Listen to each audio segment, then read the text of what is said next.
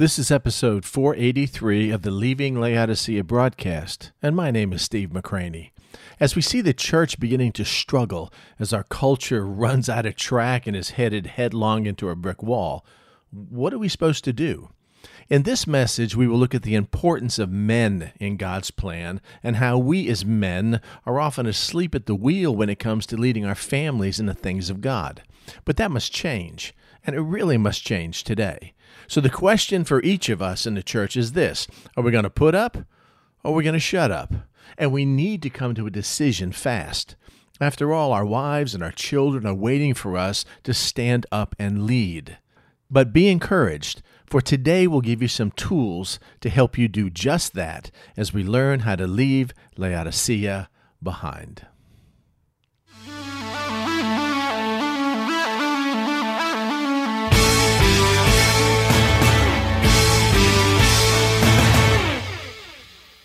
Uh, we had a, uh, an election that went awry. We have half the nation, I believe more than half the nation. Well, actually, I saw a survey that was done that says 73% of Republicans, uh, 25% of independents, and 10% of, 10% of Democrats believe that the election was stolen, that the, there was something nefarious going on with the election. And so, well, we've all lived at the edge of our seats to see how this is going to turn out. And all of a sudden, out of nowhere, Texas decides to sue a couple of the swing states, and the Supreme Court refuses to even address that because of lack of standing. Our, our time is running out for an electoral college vote, and irrespective of how this happens, irrespective of whether we win or they win or nobody wins, half of our nation is going to be angry. Angry. And you've just seen this last year what happens when just a small section that has political clout, political covering gets angry. Nobody does anything about it. And then the church gets divided. You have this organization, Evangelicals for Biden. Shocking. You know, that you could even, as a Christian, adopt that platform. You've got other pastors that are coming out saying there's no way you can even be a Christian if you vote for someone who believes in the wholesale slaughter and murder of innocent babies. And there's a split that goes on. The larger churches, the more mainline churches, the churches that are invested in their structure and their institution, have a tendency of not being as vocal. The smaller churches have a tendency of being more, this is a general statement, being more secure and firm on God's word. So, what's it going to happen in the future? I mean, what, what, what happens to the church here?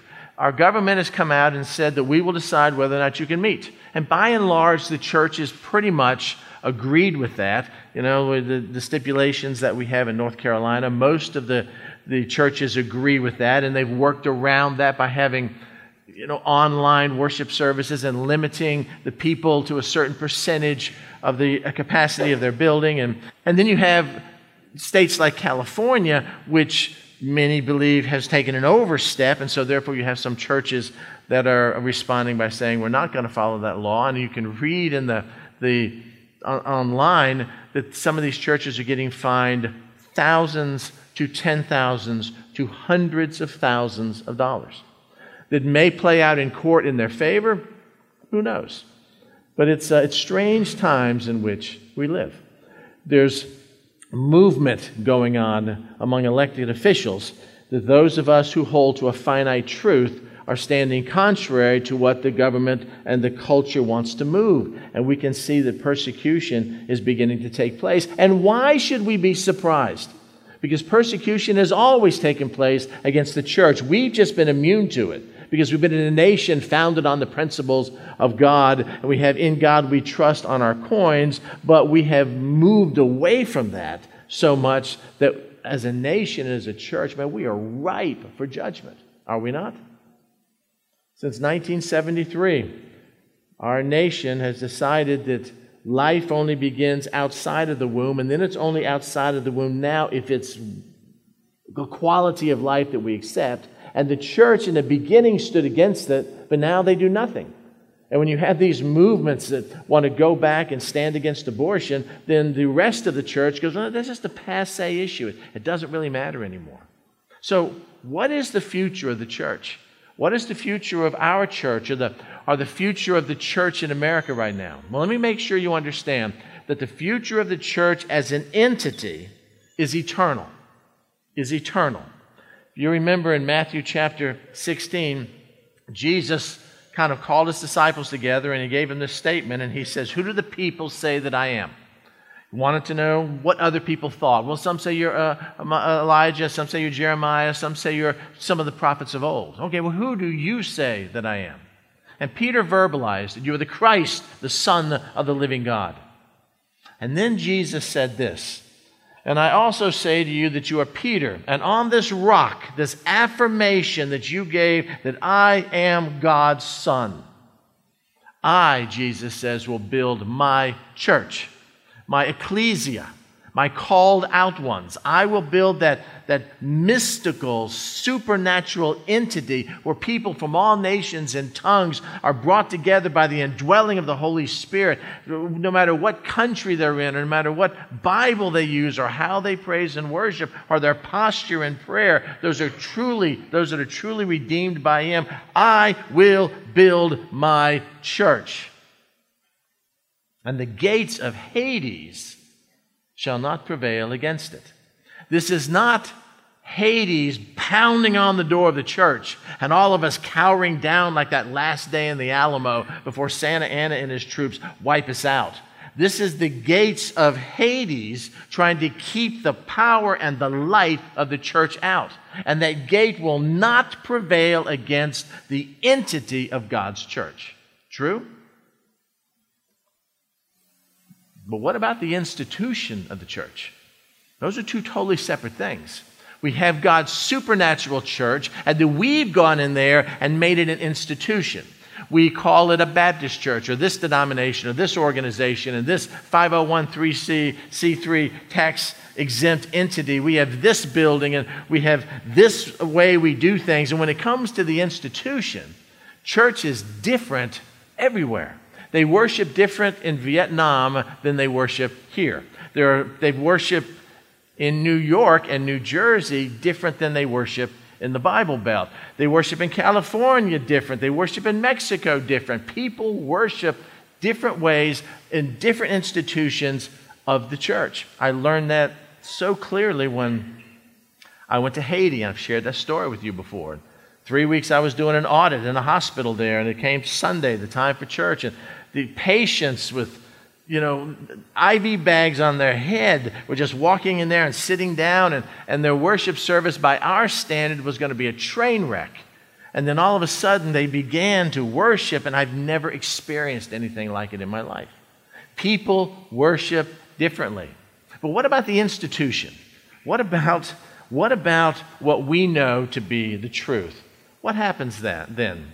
Well, the church itself will always prevail. Even an underground church, even a persecuted church, even a church in the first century that met in the catacombs under Rome, it will always prevail. But not necessarily the ease and comfort that we have church today. I mean, church is designed to serve us. It's not really designed to serve Him because we have this buffet attitude about church. Well, I got this church here and this church here and that church here. And oh, this church does the music that I like, but I really like this engaging pastor over here, but he preaches too long. Oh, this time if I go over here, I get out at 1145 so I can be first in line at the restaurant. There's a million different churches out there. And even though the church stands, the institutions may change.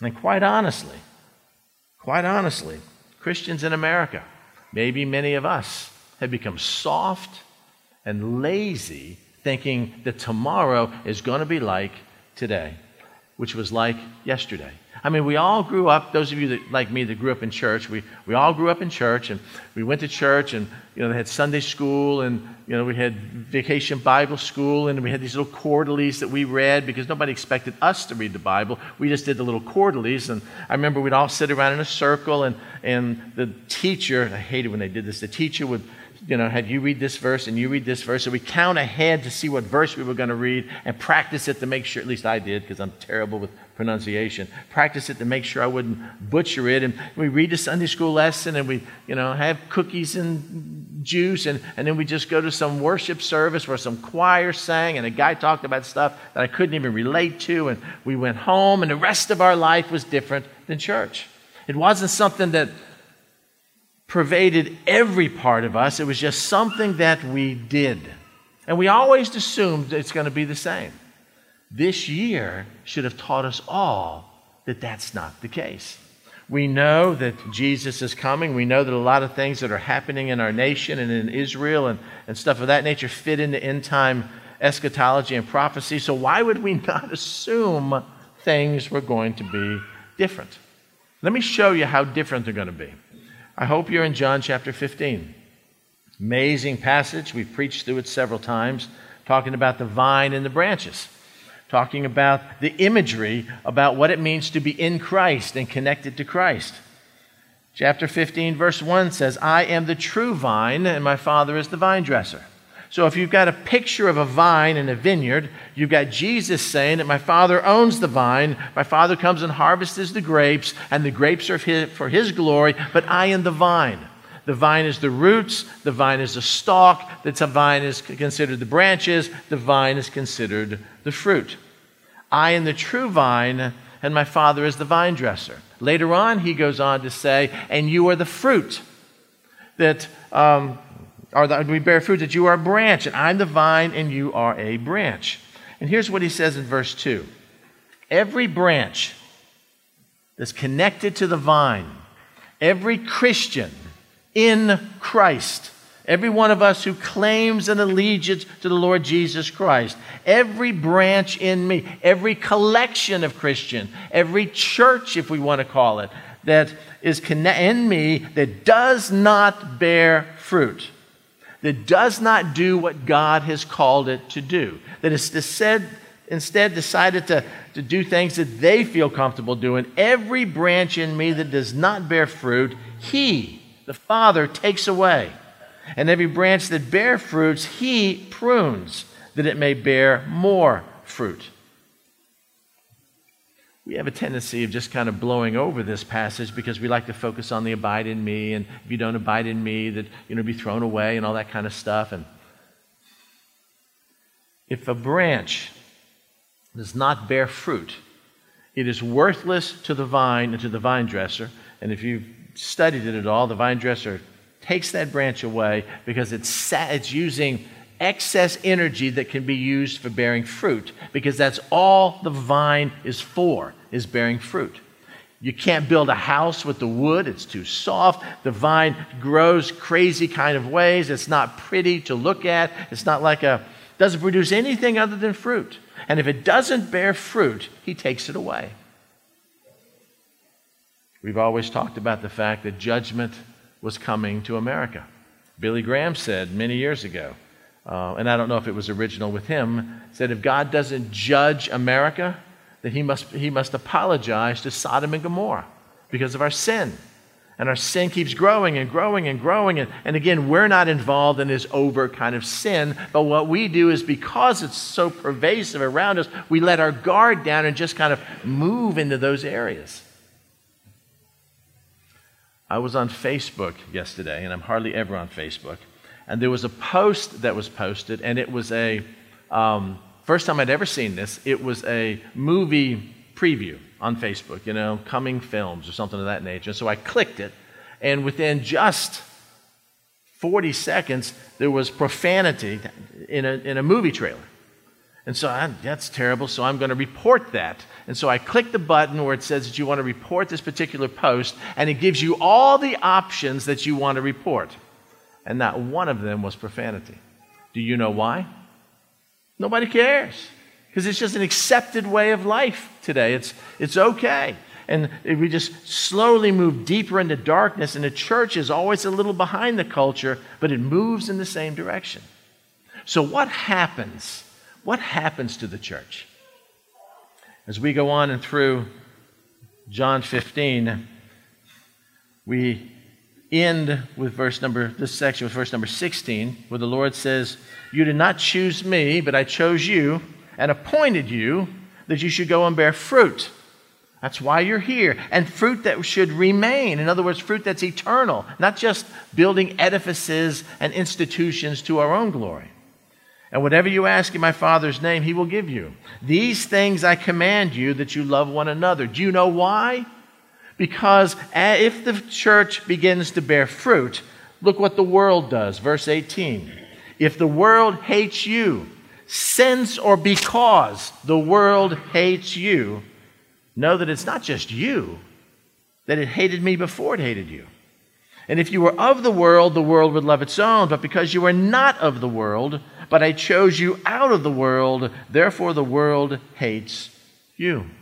And he goes on to say, if, if servant and master motif here, if they've done it to the master of the house, why should they not do it to the servant also? Does the world hate you? Do you suffer persecution because of Christ? Are you losing friends because of your commitment to Christ? Or are we just okay with our relationships with everybody else? We just try not to be quite as bad as they are. Hebrews chapter 11, future of the church. And we need to embrace it. We need to realize it's here and it's coming. Hebrews chapter 11, of course, talks all about these Old Testament saints Noah and Abraham and Moses and many of the others. And, and towards the end of the chapter, he begins talking about the not so well known ones, and then he doesn't even give names to some of the ones that are suffering. And then many people believe he bleeds over into the current time of what Christians were experiencing then. Verse 32 And what more shall I say? For time will fail me to tell you of Gideon and Barak or Samson or Jephthah, also of David and Samuel and the prophets. Just, just lumping those all together. Who through faith subdued kingdoms, worked righteousness, obtained promises, stopped the mouth of lions, quenched the violence of fire, escaped from the edge of the sword, out of weakness were made strong, became valiant in battle, turned to flight the armies of the aliens. Those are such positive things you've done by faith. But it continues. Women receive their dead raised to life again. Ah, wow, great. Lord, look how great it is. I mean, is it all positive? Well, no, because there's a future. Others were tortured, not accepting deliverance that they might attain a better resurrection. Still others had trials of mockings.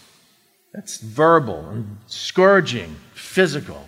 Yes, of chains and imprisonment. We see this just in the Apostle Paul, for example. They were stoned like Stephen.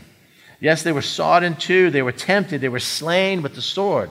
They wandered in sheepskins and goatskins, being destitute, afflicted, tormented. They didn't live their best life now. That the Bible says of these people, of whom the world was not worthy.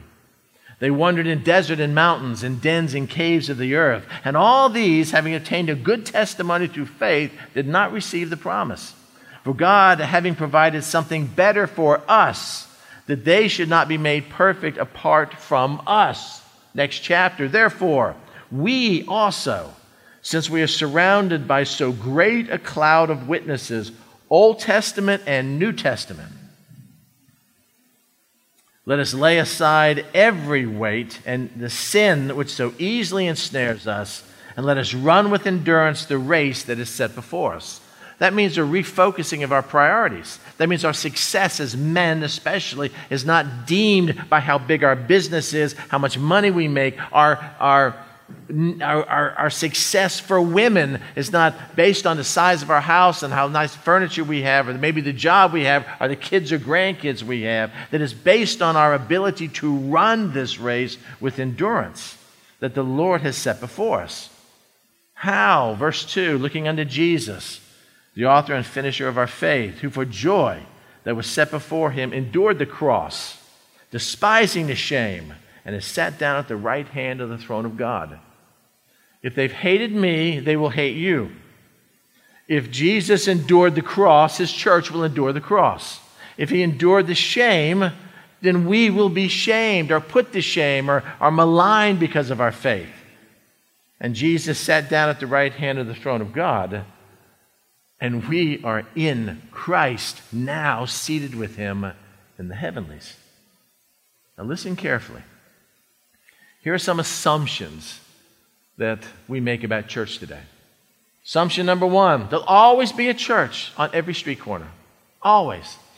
If you'll do a, a, study of nations who faced persecution, nations who, first of all, had governmental problems that led to financial disaster and it led to upheaval and stuff of that nature, that there aren't churches on every street corner. There used to be, but they're not now. Used to be that way in England, used to be that way in, in Europe, but it's not now. But we assume it's always going to be that way because, especially in the Bible Belt, if I drove from here to Franklin Square, I would pass 15 to 20 churches. Always be a church on every street corner. And you know what? Because of that, there's always going to be the hired holy guy. There's always going to be the paid staff that does the ministry I don't have to do. I don't have to teach my kids. I don't have to, I don't have to raise them in the fear and admonition of the Lord. I don't have to live righteously before them. I don't have to teach them about missions and join them in mission works. Man, we got mission pastors that organize mission trips, and all I have to do is pay for that stuff. There's somebody else going to take that task away from me. Always. It's always been that way. Assumption worship will always be what I enjoy.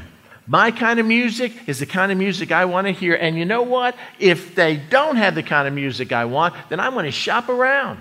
I'm going to go, go to all these different churches and find exactly what fits me. The style of preaching, how long the service is, whether the building's nice enough, whether somebody says, hey, how you doing, or nobody even shook my hand, and all that crazy stuff. I mean, because that's how it is in America today.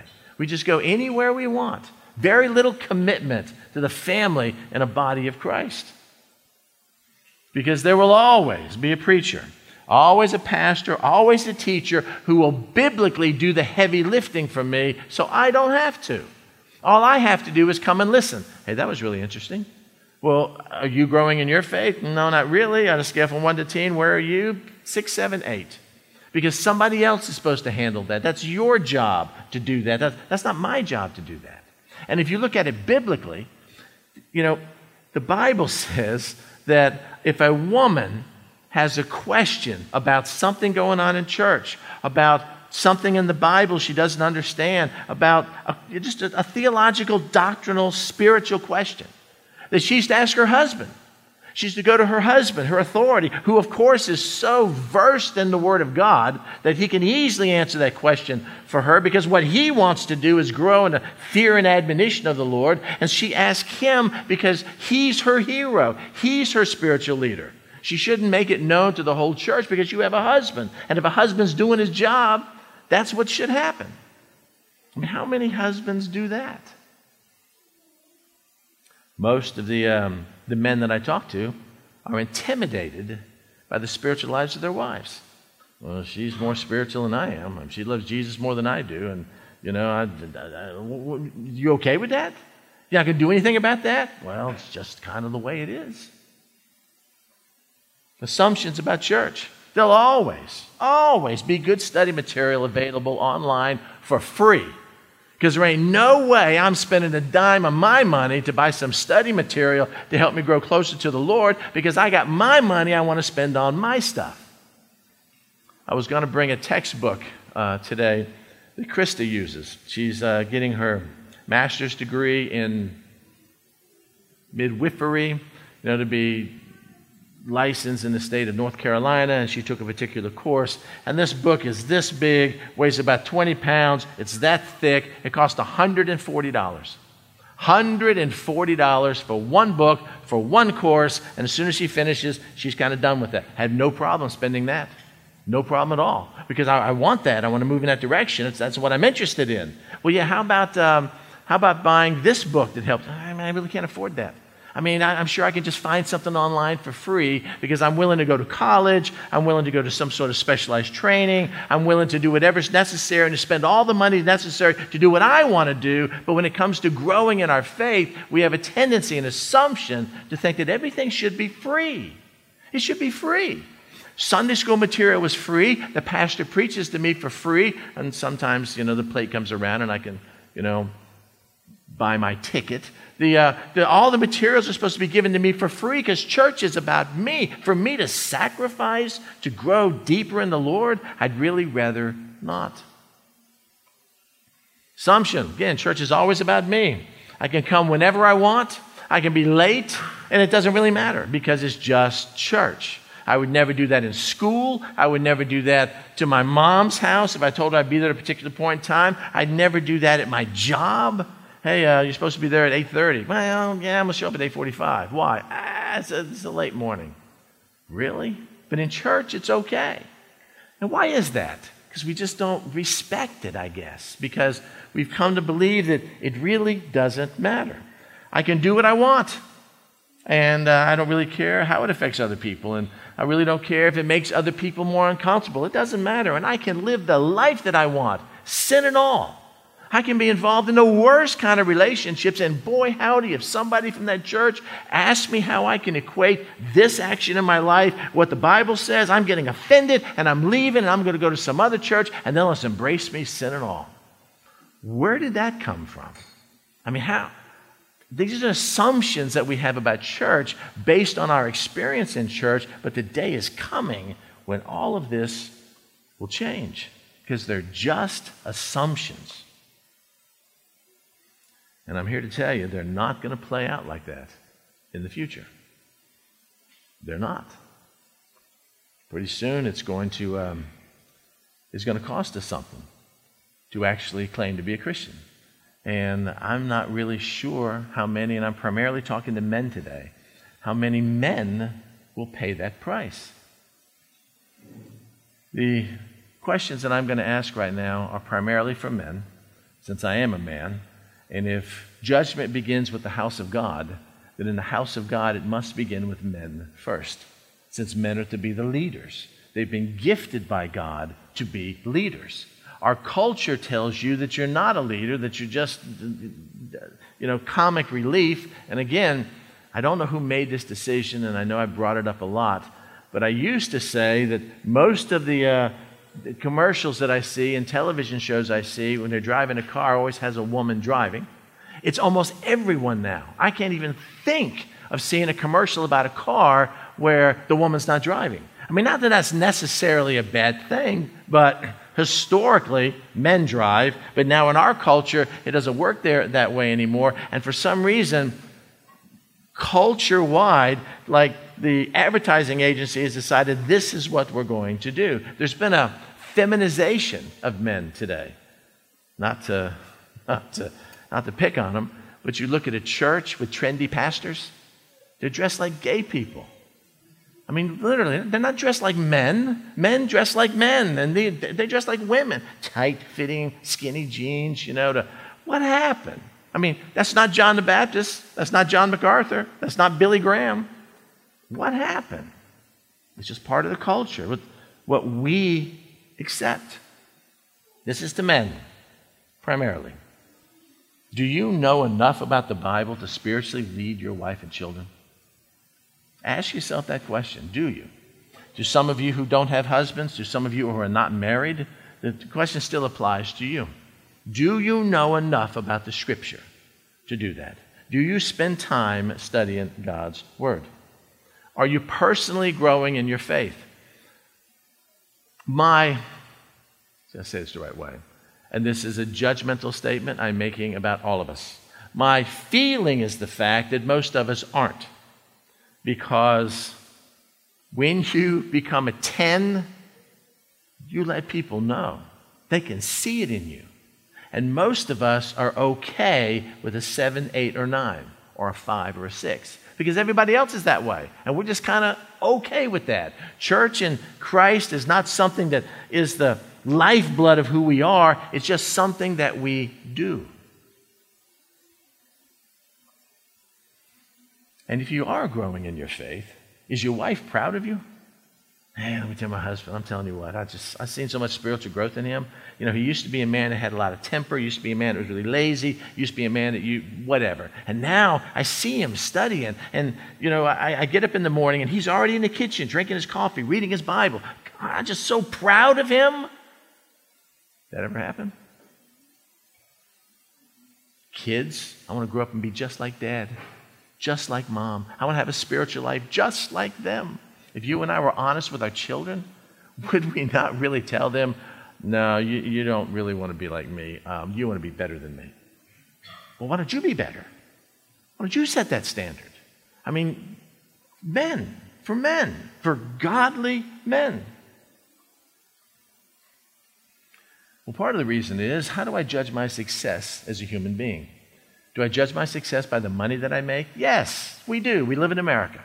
Do I judge myself by the jobs that I have? Yes, yes, I do, because in my mind, you know, working for yourself and growing a business is maybe better than working for somebody else, unless when you work for somebody else, you can really advance up to the point where you have the corner office and everybody answers to you because that's just what entrepreneurs and America is all about. We don't want to take a job and just stay where we're at. We don't want to buy a new house that's smaller than the one we have. We don't want to make less money this year than we made last year because that's not what defines us for who we are.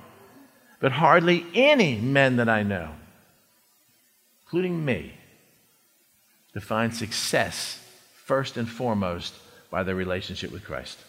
You know, it really doesn't matter what kind of car I drive. It really doesn't matter how much money I have. It really doesn't matter what kind of vacation I take. What really matters is the friends that I have, the influence that I have, the people that I have that come to me for spiritual advice because Christ is, is welled up inside of me. And my children look to me for spiritual leadership rather than me being asleep at the wheel for men. We have a tendency of judging ourselves by what the culture tells us we need to judge ourselves by and not what the Bible says. Question for men Does your wife feel confident in you to come to you and ask you a question she has about Scripture? Hey, um, Steve, I, I, was, I, was, reading in um, Song of Solomon, Ecclesiastes, Habakkuk. And, you know, it says here, so and so and so and so. Well, what, is, what does that really mean? What, what is he saying here? Where's Habakkuk at? It's one of those little ones in the, you know, the back of the book. I, I, I don't know. I never read Habakkuk. Well, why not? Well, I'm too busy in graduate school trying to get my degree so I can make a lot more money, or I'm too busy working overtime because I want to pay for the boat or the car or the vacation. I'm too busy doing the things that I define as success as a man rather than what the Bible defines as success.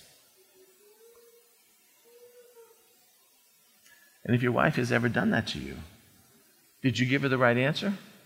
Or did you tell her, you know, I don't know, uh, let me think about it, let me give you, talk to you about it in three days, and then never do? Uh, uh, you know what you need to do? Call Steve. Call, call, the, call the pastor or here's a couple links to some webinars that you can look at to kind of address that issue. I Googled them for you, and therefore that satisfies my responsibility to be the spiritual leader in the home. And if the husband, if I'm not the spiritual leader in my home, then my kids are going to grow up not expecting the man to be the spiritual leader in their homes. And my sons are going to grow up realizing that I don't have to be a spiritual leader, I'll just be just like dad. And this problem, this systemic problem, begins to grow. Are we too busy with the stuff that we think is important? For men, it's probably work. For women, it's taking care of the kids. I got to make sure all this is taken care of. And oh my God, there's so much going on and so much responsibility on me that we do not become diligent to present ourselves approved to God, well pleasing to God.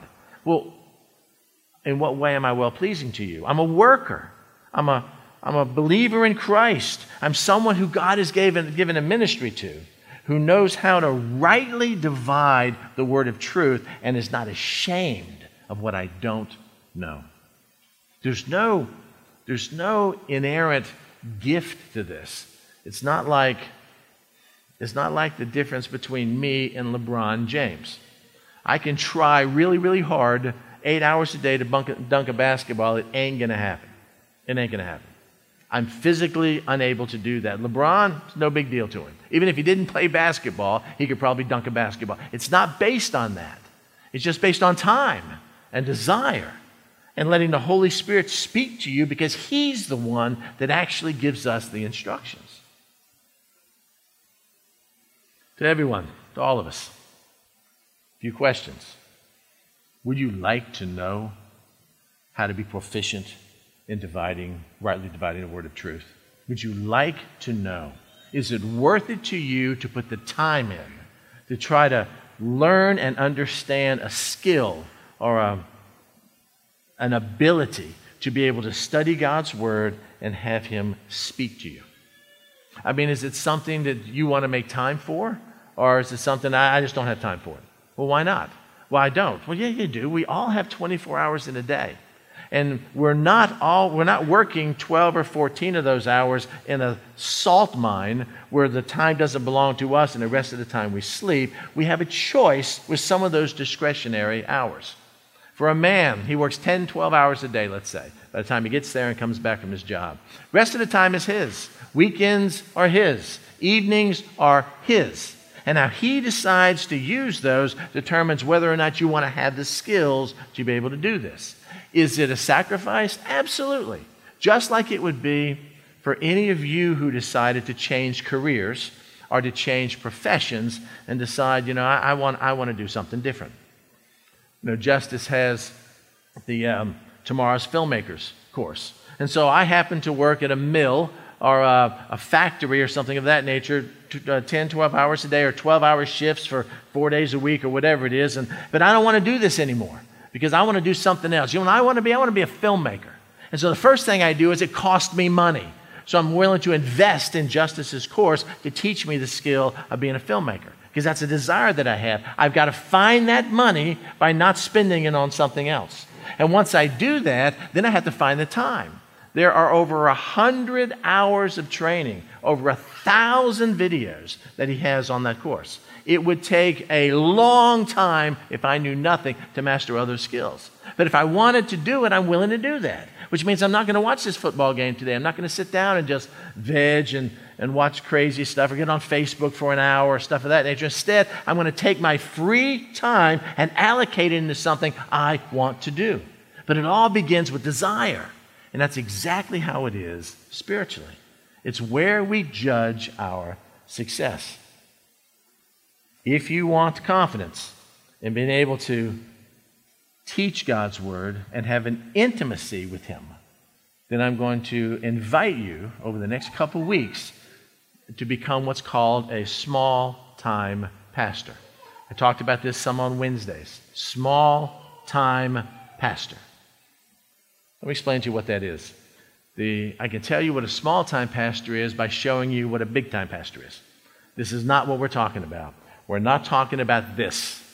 We're not talking about you standing in front of a whole bunch of people, thousands of people, and singing songs and preaching with the same garb that you're supposed to do in the haircuts and all that kind of stuff. We're not, we're not talking about that. We're not talking about you being a professional pastor. We're not talking about you pastoring a church. We're not doing any of that kind of stuff. We're not talking about ever standing in front of an of a auditorium like this. This is Willow Creek Community Church. Have you ever seen a building like that? only on Broadway. Not, not asking to do that, not asking you to fill the stadium when Joel Osteen can't preach. That's not what we're talking about. So when we use the word pastor, small time pastor, please don't view that as what I do. Pastor is a leader, a pastor is a shepherd, a pastor is one who takes care of a flock. And that flock may be your wife, that flock may be your children, and for you women, the flock may be your children, uh, and it may be your friends and your neighbors, and whoever God places in your midst. It's not the professional name pastor. Don't, don't make a mistake there we're talking about a small time pastor. Let me show you what a small time pastor looks like. It looks like a man who loves his wife. It looks like a man who cares for his wife, that treats her like a like a treasure that she is, that cares more about her than he cares about himself. It's a man that follows the biblical mandate that I'm to love my wife as Christ loved the church. And because of that, I'm willing to make sure that she's not only taken care of physically, but she's also taken care of emotionally and mentally, and most importantly, spiritually. That she will follow me as I follow Christ. It's a man that spends time with his family that gathers his children around and opens up the Word of God excitedly and shares with them timeless truths that'll change their life forever. This is a small time pastor, a man that has a congregation or a flock of just his family. And by the way, women, if your man won't do it, you got to do it. You have to fill that void. Somebody has to be faithful in the family to be able to, to get this collateral blessing of God. It's a man who gets together with other men. And instead of talking about stuff that passes away, they actually open up the, the Word of God. That maybe men have prayer meetings together, men have Bible studies together. I hear about women all the time, you know, getting together at this store or that restaurant and having these little Bible studies. I hardly ever hear of men doing that. The only way we can get men to come to anything is to have a meal, and then it has to be top down directed. It's very seldom do I ever see a man himself saying, you know, I want to open up my house do some other men on Friday night, invite some friends over and study God's Word. We ain't got time for that. We worked all week. We're tired. So did our wives. But for some reason, they seem more sensitive than we are. So let's assume we wanted to do that. How do we begin? I'm going to teach you some principles that'll help you hear from God every time you open His Word. And when you hear from God every time you open His Word, it'll change you. But before that, there's some things that you have to do on your own to be able to prepare your hearts for this. And number one, this is what it looks like. Does this describe you? When is the last time you got away alone, opened up your Bible, prayed, read, were just mesmerized by it. And you can tell by this picture here, this man is deeply moved and troubled or concerned by what he's reading. Life changing truth is taking care, is taking place here. Or here, TV's off, not going outside and doing the stuff that just fills our day. There's no Facebook, there's no cell phone. Here's a, here's a man just sitting down, looks like a businessman, probably quite wealthy, nice house, sitting down and open up God's Word. And the kids walk by and see him doing that. What are you doing, Dad? Um, I'm studying for this, um, again, for my own vernacular, the CPA exam. Oh, okay. Move on. What are you doing, Dad? I'm just reading God's Word. Why? Because it's important to me. What, are you teaching Sunday school? No. Are you preaching? No. Well, what are you reading it for? Because it gives me life, gives me breath. There's no end goal of something I'm doing it because I have to. And then all of a sudden, our children see, wow, dad in a whole different light. And a man of prayer. Not just little arrow prayers. Lord, bless me. Thank you. Help me. Eh, prayers where you're sitting down like this man, just off by himself, reflecting, praising God, asking God, surrendering himself to God, yielding himself to the Lord that we've been talking about almost all of 2020. Surrender to Him. This is something you must commit to. Otherwise, the steps and tools I give you will mean nothing. Nothing. And if we don't, then tomorrow's going to be just like today. If your kids are not interested in the things of God today, they're going to be interested even more tomorrow if you're not. If your wife doesn't respect you, today spiritually, or she ain't going to respect you tomorrow more if you keep doing the same thing you're doing now. If your family is in turmoil because Christ is not in the center of it, and you've got a wife and a husband, and he's combating, he's combating wills, and maybe a teenager in there, all that kind of stuff, it's not going to get better unless you get better. Many years ago, in my multi level marketing days with Herbalife, We've all had those experiences. I, uh, I heard a truth at a conference. This changed my life. And it's so true. It's a biblical truth. And he said this He said, if things are going to change, you got to change. It's not them, it's not their fault. It's not somebody else's fault. It's not the circumstances. It's not what you didn't have or other people weren't blessed in you. It's not any other thing but you. If things are going to change in your life, you got to change. And I am telling you, I can't tell you enough. We are at a point in time, a tipping point in time in our nation and in our church, that if you continue on, if the church continues on the way it is right now, we will be crushed by what's coming out there. And if things are going to change, you and I have got to change. You have to make a commitment to men that I will be a godly man. I will study God's word. I will. I want to be a small time pastor. As a woman who's living with a man who's not that right now, you pray for him and you encourage him. And when he feels confident enough to just share something with you, then you, you applaud him for that instead of putting him down all the time. Because rough times coming. So let me just cover the basics. That's all we're going to do today. This book right here. You even know what it is? By the way, just so that you'll know, this is not an app, it's the Bible. It's something that you write in. It's something that you turn pages in. It's something that can be tear stained. It's, it's something that, for me, that I have notations and dates on here where God dealt with me about something. It, it's, it, is, it is more than just a book we have somewhere and then leave them at church or leave them in our car and don't even know where they are. Somebody leaves their Bible at church. And I know, I know, this is me, I know if I left my Bible at church and I got home and realized that it wasn't, I didn't have it, I would call me and I'd come back and pick it up. Sometimes weeks go by. Oh, yeah, I got my Bible here. Do you know what it is? Yeah, it's sitting right over there. Oh, okay. So then you ask the challenging question. Well, what have you been reading the last couple of weeks? Oh, uh, I, I, haven't, I have another Bible at home. You know? I mean, we do have another Bible at home. It doesn't necessarily mean we read. I mean, be honest. Be honest. What is this that we have? Let me just share a couple truths with you by sharing with you what the Bible says about itself. These are verses that you already know. 2 Timothy chapter 3 verse 16 and 17. And these build on each other. So just follow the logic here and then we'll close. All scripture, Paul says, in his last letter to his pastor's son in the faith that he's trying to encourage to keep going after he's gone. All Scripture. That's both the Old and the New Testament. That's Luke or John chapter 3 and Habakkuk and Obadiah and Amos and the stuff that we have a hard time just wading through. Or Leviticus. Who likes the book of Leviticus? It is the only book in the Scripture devoted to worship. To worship.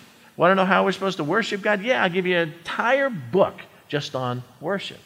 All Scripture is given by inspiration. That word means it's breathed. It's like God breathes it out into us. Some translations say all scripture is God breathed. It is breathed of God, it's the breath of God, and it is profitable, beneficial, to your advantage for doctrine and reproof and correction. And we can define those terms later. And instruction in what? Righteousness. Not how to be a good dad, how to be a good mom, how to be a, a good citizen, or, or how to do these kind of tasks, but it's an instruction and the most important thing is being holy as he is holy, instruction in righteousness. So why, why is the word of God even important? That the man of God may be complete. Note there's a caveat here. It doesn't say that all men will be complete. It says the man of God will be complete. Do you not want to be a man of God? Nobody exalts that title anymore. Oh, if you're a man of God, then, that, then you have this unyielding prejudice towards anything that we want to do. If you're a man of God, then you know it's all going to be all about Jesus. And a man of God, nobody wants to hang around you anymore. And okay, is what we're doing working? That the man of God may be complete, may be perfect. In, in what way? What, what will I complete about? What will I be perfect about? What will I be able to do? I'll be thoroughly equipped for every good work. Same phrase that Jesus talks about is deeds. Every good work. Am I, um, am I interested in pleasing the Lord by my actions? If I am, this verse tells me how. If I'm not, then the Word of God is just a bunch of stories. I know I should read it, and I know, like in 1989, he really spoke to me through it sometimes. I remember there was a time that it kind of meant a lot to me, but I'm busy right now. I got things going on. My life is too chaotic. Plus, I have a problem. Um, how does God speak through men? I mean, this book was written by men, and of course, as you know, it is flawless. There's no errors in it, because if so, we would all know that after 2,000 years of critics have combed over it. But how does that happen? How does God breathe himself into these people like Paul who penned these letters? Peter tells us about that in 2 Peter chapter 1. Look what he says here. So we have the prophet, the prophetic word confirmed, which you do well to heed as a light that shines in a dark place until the day dawns and the morning star rises in your hearts. In other words, we have this prophetic word, and what we need to do is follow what it says. Knowing first. Why? That no prophecy of Scripture is of any private interpretation. When people talk to you about my Jesus, well, let me tell you what my Jesus tells me. You need to run. They ain't no my Jesus. There's just Jesus. Just Jesus. It's not open to private interpretation. You, you know, you can't read one verse and I read another verse, and your verse tells you to leave your wife, and my verse tells you you're not supposed to do that, and say, well, that, that's just what God told me. It doesn't work that way. It's not open to private interpretation. You know why? Because that prophetic word and that prophecy never came by the will of man. Never. It's not somebody sat down and said, you know what? I decided today I'm going to be a prophet and I'm going to write Holy Script. It doesn't happen that way. Then how did it happen? holy men of God. Remember what the first requirement is to be a small time pastor that you pray and you read his word, you confess your sins, you become that holy man of God who wants to please him. Holy men of God, as they were moved, they were carried on and lifted up by the Holy Spirit. God inspired them to write his word. Now, what about this word? Why is it so important? Verse you all know. Well, the Word of God is living and powerful. I put the Greek word up here. That Greek word look like any English word that you know? Energy. Yeah. It is living. It's not dead. It's not like a, a, document that doesn't apply to us anymore. It's living and it's pulsating and it's alive today as it was back then. And not only that, but it's powerful because it has the energy, the ability it's able to complete what it says it will. There's nothing you can read or watch or listen to that is, has the power of this word.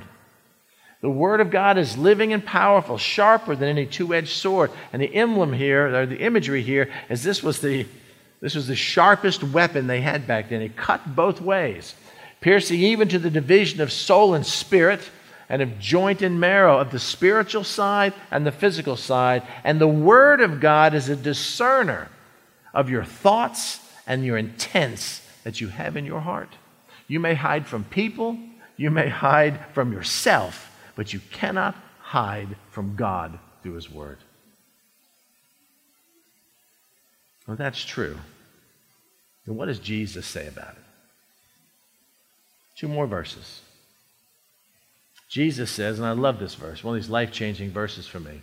He's dealing with the, the Jews, the Pharisee at that time. He says, You search the scripture, and back then that was the Old Testament. That's the only testament they had. You're searching the Old Testament because you think in them you have eternal life by keeping the law. But don't you understand that these, the scripture that you're looking at, specifically when Jesus spoke this, the Old Testament, they're what's testify of me. The Old Testament testifies of Christ. When you begin to look at Jesus in every Old Testament story, and even the strange, archaic rules that the Jews had, you can see him in every one of those. The Bible today, the scripture, Old and New Testament, testifies about Jesus. And one of the most amazing things here is the fact that God has determined for us that there's really one primary way that he communicates his will to us, and that is through his Son. Watch this God the Father, who at various times and in various ways, what did you do, God? Well, I spoke. When? In times past, in the Old Testament time. I spoke to the fathers by the prophets back then. Wanted to know what I was going to do. I spoke to the fathers, but I spoke to them through the prophets. But right now, today, in these last days, he has spoken to you and I by his Son, by his Son, who is revealed in Scripture, whom he has appointed heir of all things, to whom also he made the worlds. So, how do we go about doing this? How do we understand God's Word? There's several steps that I'm going to take you through, and I'm not going to have time to, well, yeah, yeah, yeah. Give me five more minutes. Turn to uh, Ecclesiastes chapter 5.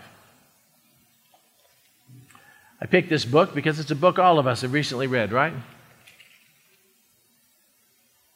Ecclesiastes chapter 5. When I, I was up in the loft and I was praying, and God told me that this is the message He wanted me to preach. So I came back home and I opened up my Bible and I started reading Ecclesiastes, and He stopped me right here. I just want to read um, a couple of these verses. Verse 1 says, Walk prudently when you go to the house of God, and draw near to hear rather than to give the sacrifice of fools, for they do not know that they do evil. What? I mean, who, are we talking about here? Certainly not us today in the church. Do not be rash with your mouth, and let not your heart utter anything hastily before God. Well, that sounds like the Proverbs, yeah, written by the same guy. For God is in heaven and you are on earth, therefore let your words be few. I don't know what that means. For a dream comes through much activity, and a fool's voice is known by his many words. What? Most of us are reading this. We would stop and go, okay, let me go. Oh, verse 4, when you make a vow, I understand the vow part. Okay, I got that. But we would read that and just pass on. Because our goal is not to figure out what it says, or how it applies to our life. Our goal is to complete our Bible reading for the day. And we have determined that today, as part of our Bible reading, we're going to read Ecclesiastes chapter 5. And I can't be bogged down to try to figure out what I'm reading because I need to get through my reading so I can get on with the rest of the stuff I want to do today. You ever been there? And we just kind of blow over it like it's nothing. Let me give you let me give you just uh, a couple steps here. That doesn't require you to look up any words, doesn't require you to have any particular Bible software, doesn't require you to have a working knowledge of Greek and Hebrew. It doesn't even require you to have a really good working knowledge of English. But let me, uh, let me just give you some things here. Number one, stop. Stop. This ain't no race. You know, you're not, you don't get a prize by winning. It's not like, well, you know, I, have got this agenda that I placed on myself, and I need to go ahead and get, get through this. I, I want to read the entire Bible in 365 days, and the last day I read was like October 17th, and I'm like two months behind, so I got to just jam it all together and skim as fast as I can. Why? Who told you? Who sold us the bill of goods that that's how Bible study's done? That somehow God speaks to us as we're running through it, skimming just as fast as we can to cross it off our to do list or our bucket list and feel like somehow we're special. That's not how God does. I mean, we don't have that kind of relationship with our spouse, and if we do, what a terrible relationship you must have. Hey, uh, I got these few things I want to tell you, Karen. Okay, Karen, first of all, listen, I really love you very much. You're a really nice person. Thank you very much. And I really did. Happy birthday. Boom, I'm gone. Well, I did them all. Do you feel cherished? I don't even know what she's saying. We even do that when we pray. Lord, here's my prayer list. All right, Lord, let me read these off to you. Boom, thank you in Jesus' name. And we walk on. And he's up there going, I had a few things I wanted to share with you. And it's not what you share with God that changes lives, it's what he shares with you. Stop. Stop. Don't move any further until God speaks to you. Because he will speak to you about every verse in here. Even the Old Testament, which we're looking at now. If the Old Testament, if Christ is revealed in the Old Testament, that there's something here for me. So stop and take your time and just read it out loud. Get more senses involved. You can read it in your mind, or you can read it out loud. And now I'm seeing it, I'm speaking it, and I'm hearing it. And there's inflections in your voice that sometimes allow you to have a different emphasis. Say each word out loud and emphasize each word. Walk prudently when you go to the house of God. Walk prudently. Prudently. Well, that word means carefully. So I'm, I'm, to be careful when I go to the house of God. I'm, I'm to watch my steps when I go to the house of God. I'm to, I'm to guard my steps when I go to the house of. Walk prudently when you go to the house of God. What if somebody was giving me that instruction? What if I'm standing there getting ready to go into church, wherever back then the house of God is where the Holy Spirit dwelt. The Holy Spirit dwells here now in us because we're under a different situation since Pentecost. So I'm to be careful when I come into the house of God. What if somebody told me that? Hey, Steve, um, when you go in there, be careful. Walk prudently. God exists here. Walk prudently. And draw near to hear rather than to give the sacrifice of fools. To hear. It's not about me talking. It's not about me spreading my opinion. It's not about me doing what I want to do. It's not about church being all created about me. It's too hot, it's too cold, it's too dark, it's too light, it's too loud, it's too soft, it's too long. Be careful when you go into the house of God and draw near to hear rather than to give the fools of, the sacrifice of fools, for they do not know that they do evil. I, I have a lot of questions. Exactly. And those questions will arise. Those questions will come up. What does this mean for me? What are you trying to say here? In what ways? Is it my conduct we're talking about? Is my flippancy that we're talking about? I mean, do I really believe God is meeting he, me in, in a church or a cave or a catacomb? And I'm, I'm to be careful when I come into the presence of God, like Moses was when he went and saw the burning bush? What does this mean? And as those questions begin to arise, you can, if you want, you can look at some of these words up to see what they mean. You can look at the context in which it's written.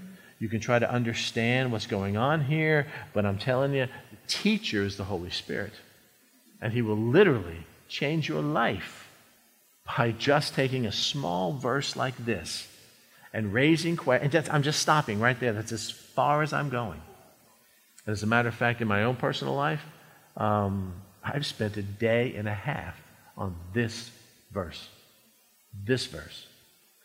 I re examined my whole attitude towards church. I re examined what, you know, we try to create something that we feel comfortable with, and it's made me question some things. The word hear means to hear and obey. Wow, didn't pick that up in the English. And draw near to hear, but not only hear to obey rather than to give what I think I'm going to give, the sacrifice of fools. Yeah, Lord, I'm doing what I want to do. We're singing the songs we don't really care about. My heart is cold. I've, I've got unconfessed sin in my life. You know, I come when I want, I leave when I want. I, I, just, I don't really care about this. It's just something that we're doing as a social construct. And here, Scripture says, man, be careful, careful when you tread on something that is holy. I won't even elaborate with that. I was going to share that, these seven verses today, and show you how to put this first step into practice, but we'll do that next week. For the next couple weeks, maybe for the next month or so, I'm going to give you every tool possible to allow you to be able to open God's Word and throw away all your preconceived constructs of what Bible study is all about. And read this as a love letter sent from Him to you. And literally, it'll revolutionize your life. And when God speaks to you about anything in His Word, it automatically, at least it does with me, bumps me from a seven to a 10. Just bam, God, I can't believe God spoke. Like Greg's testimony a couple weeks ago. Something, I want you to go to the hospital and I want you to pray for Tricia. And I think he told you that the Sunday before she passed away, correct? And Greg got up here and couldn't even communicate just what I shared with you. Just very go to the hospital. I want you to pray for Tricia. Couldn't communicate it without being overwhelmed with emotion because God spoke to him. God spoke to him. And once he speaks to you about anything in this word that he promises to do, life events take place. So, men especially, I'm asking you to